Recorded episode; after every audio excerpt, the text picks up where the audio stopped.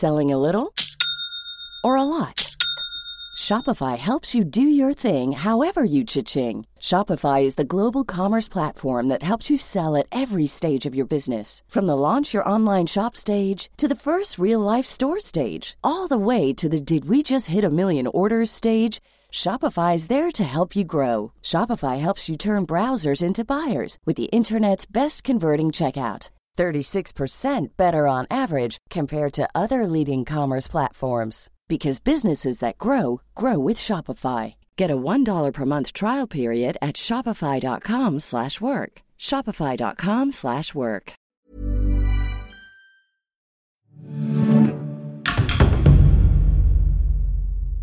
A jewel in the desert. A round city full of merchants, rulers, and scholars. The great minds of the Abbasid Empire. This is Figures of Baghdad. Hello, fellow travellers, and welcome to Figures of Baghdad. I'm Deana. And I'm Ali. Ali, the life story of Arib has really sparked my curiosity, and I am ready for more. Can we visit another scholar, maybe? Someone as interesting as Arib? Let's do it. Let's take a walk to Al Jahiz's house, which is really nearby.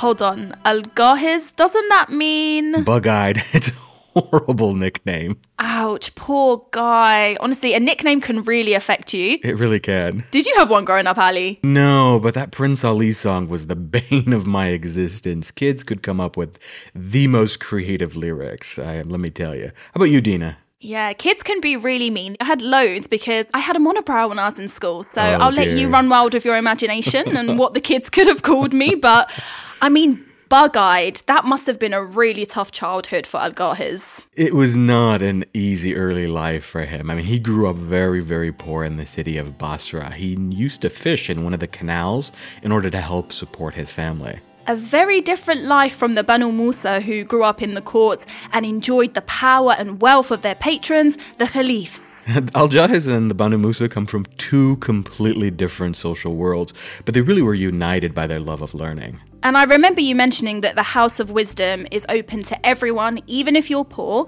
But I know that it would be a lot harder to have access to the type of knowledge and learning that the wealthy and powerful have.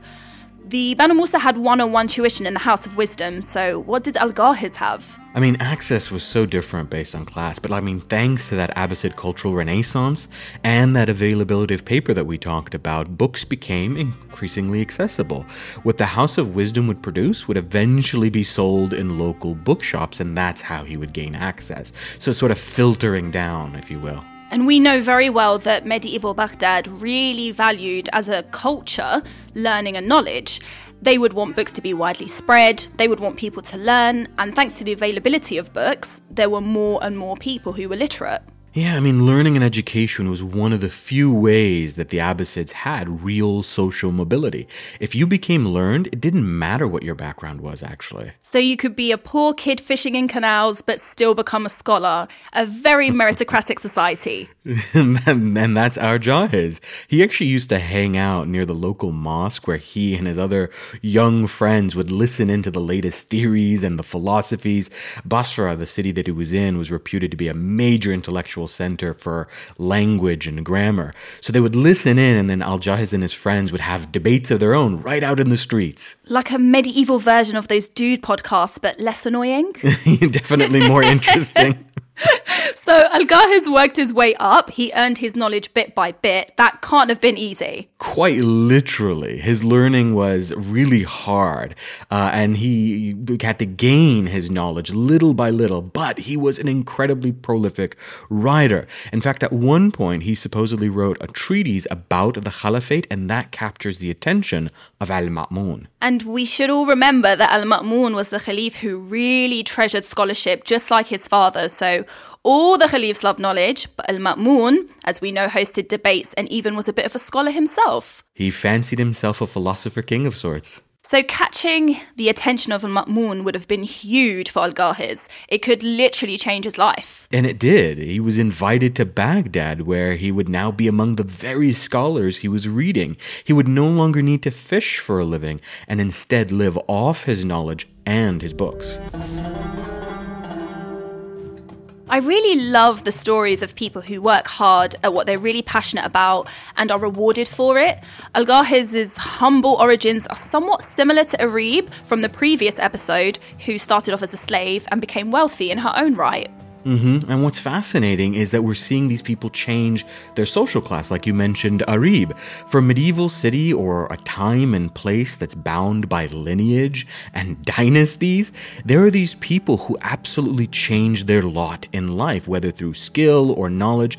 And that's partly because of the Abbasids themselves, because they cherished learning. When I look back at history and society, I never really think about people climbing social ladders. Mm-hmm. Something that's beautiful from the discussions we've had is that there really is a chance for people to gain knowledge and change their life. Right. For Al Jahiz, it meant that he could now live the life he loved more than anything else, the life of a scholar.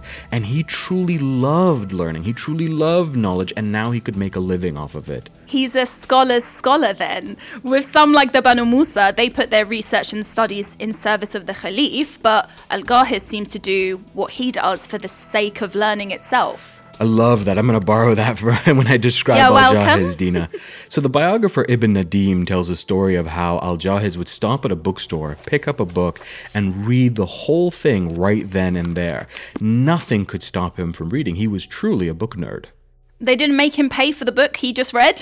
he just he would just pick up a book and read it right there. He must have loved Baghdad then, because I remember last season we talked about Al Mutanabi, the book markets overflowing with books. Yeah, he was in his element, and honestly, many of those books he wrote himself. Did he write even more than Ibn Ishaq, the head of the House of Wisdom? Maybe. I mean, he's credited with writing over 200 books covering a range of topics from grammar to humor to religion, politics, and science. 200 books in a single lifetime? Uh huh. Oh my god, I think that really drives home how different this time was.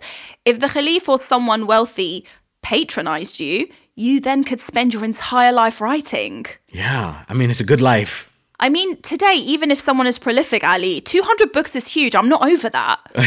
It is a really wild number. It's, it's kind of goals, to be honest, if, if you're an author. Uh, but that was, you know, the life he always wanted growing up. We mentioned that learning in the Islamic period had kind of two impulses, remember? Yes, I remember. It was encyclopedic knowledge and investigative knowledge. Right. So Al Jahiz was drawn to that encyclopedic style of knowledge and writing. He saw himself as a witness recording the world around him. So that's why he was so prolific. Okay, so he wrote books on his observations, what he saw, can I then say that's ancient medieval journaling? I love that. That's a great description. These were medieval journals of sorts. These were medieval versions of encyclopedias cataloging the knowledge of his day while also, of course, expanding it. And these aren't small texts. I'm talking encyclopedic like books in he's writing in a large scale, large texts with multiple volumes.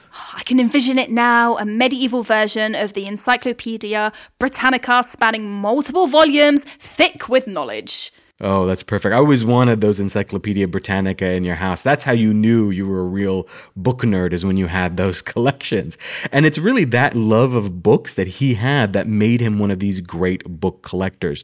So, not only an author, but an amazing book collector in his own right. It's said that his library, his personal library, was absolutely massive. And I guess that makes total sense. He grew up very hungry for learning. Yeah, he would have to earn these books the hard way, gather sort of snippets of knowledge here or there from passing scholars. And now, when he's made it, he enjoys the wealth he spends on the things he wanted the most growing up books. Mm. That's beautiful. Ali, let's talk a little bit about the books he wrote. We can't just skip past this 200. yeah, they cover a wide range of topics from grammar to religion to rhetoric and to science. Uh, one of his most favorite uh, books, and probably his most famous, in my humble opinion, is the Kitab al Hayawan, or the Book of Animals. I love animals, as you know. Mm-hmm. What's your favorite animal, Ali? I'd have to say cats and otters. Don't you have Aww. a very cute dog? I do. I have a stubborn Shiba Inu called Leela. She's beautiful and she's cute and fluffy and white. That's so cute.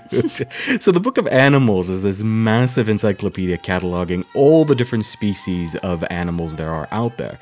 It also has, and this is the most fascinating bit, some early hints of the theory of evolution. Maybe Wow. not the complete theory, but Jahiz really speculates on the role of the environment on different animals, why some animals have fur, some have horns, that the environment shapes them that way. I really love how the thinkers of this time were always looking at changing the way they see the world or trying to take mm-hmm. notes of what's different. And am I right in saying that his theory came before Darwin's theory of evolution then? Oh yeah, I mean he's almost a thousand years before Darwin, so that that really puts into perspective how radical Wow. What he's doing is. It kind of blows your mind. And again, it's not like the full theory of evolution, but a thousand years before Darwin, he's already introducing this environmental component that wouldn't be picked up in the rest of the world for them, you know a thousand years later. Wow. He even uses that same environmental theory to talk about his fellow humans. He talks about race. He's one of the earliest thinkers talking about race and why people are different. He rejects some of the racist theories about, for example, Being cursed by God. He writes, in fact, I quote, the Zanj, which is the name for sort of East Africans or people from Africa, and we'll talk about the Zanj in a future episode. Yeah. He says that the Zanj say that God did not make them black to disfigure them. Rather, it is their environment that made them so. The best evidence of this is that there are black tribes among the Arabs. I mean, we're talking about stuff from a thousand years ago, and he's talking about scientific theories of difference. That is honestly so amazing. And his observations line up even today. We are shaped by our environment. That is true. And maybe he didn't explicitly talk about evolution or name it evolution, but he knew about the impact of the environment. Oh, absolutely. And he takes his theories even further. The idea that the environment and the climate has an impact on your health. So that if you felt sick or poorly, it wasn't just that you were cursed or you were facing a demon or a spirit, but maybe it was from the heat. Maybe it was from the climate that doesn't mesh with your own internal climate. That reminds me of Ibn Ishaq's theory about hot and cold, dry and wet. Yeah, so they're really thinking of a holistic understanding of health, climate, diet. So you can see that Ibn Ishaq and Al Jahiz are lining up their theories, whether they're talking about your internal, uh, you know, balance or they're talking about the environment around you. It's a really, really brilliant time, Yeah. and Al Jahiz is a brilliant guy. And I gotta say, I would like to think that he went out the way he wanted. Uh, Ali, what do you mean? I'm almost afraid to ask. Do you remember that massive library of his? Oh, God. Yeah? Well, when he was in his 90s, one of the piles of books toppled over and it ended up killing him. No way. Ali, we can't end the podcast on that note. Honestly, I, I kind of would like to go out that way as well. You and your warrior nerd stuff. Stop saying that.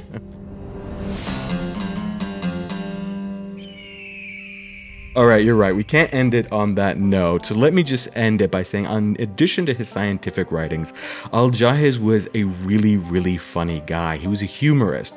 He, in fact, wrote a book called The Book of Misers, where he complains about all the greedy people and stingy people in the world. And one of the people he complains about is Al Kindi. Do you remember Al Kindi? oh, ah, the man who had his books confiscated by Banu Musa. That's right. Maybe now, once you hear this story, we'll say, okay, he deserved to have his books confiscated.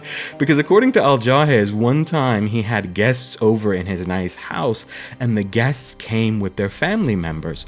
All went well until the end of the visit when Al Kindi slaps them with a bill for all the food and board. This is like a medieval version of Airbnb from, from a nightmare. That is a huge no no in Arab culture. We're very much, we'll cover the bill. We're inviting you into our home. It's all on us. So I mm-hmm. can't even imagine someone doing that. Oh yeah, I mean breaking taboos around generosity and hosting. It's Al Jahiz gives him a poke for a reason. And what's worse is that Al Ghiz has written it And you're going to see that forever. He will always be known as the stingy, stingy person. Uh, yeah, in addition to being a great philosopher, we will always remember that Al Kindi had this other side to him. what a life Algahis had from a poor boy selling fish to one of the greatest scholars in medieval Baghdad, author to hundreds of books, an encyclopedic thinker, and a bookworm thinking about the scientific impact of the natural world on humans and animals as well, and I can see why we visited Algahis. Little by little, we are seeing all the diverse people of this historic city, figures that are part of Assassin's Creed Mirage. Thank you for coming along. I'm Deana. And I'm Ali. This is a Ubisoft podcast produced by Paradiso Media. Be sure to subscribe to the Echoes of History podcast so you don't miss the next episode of Figures of Baghdad. See you next time, fellow travelers.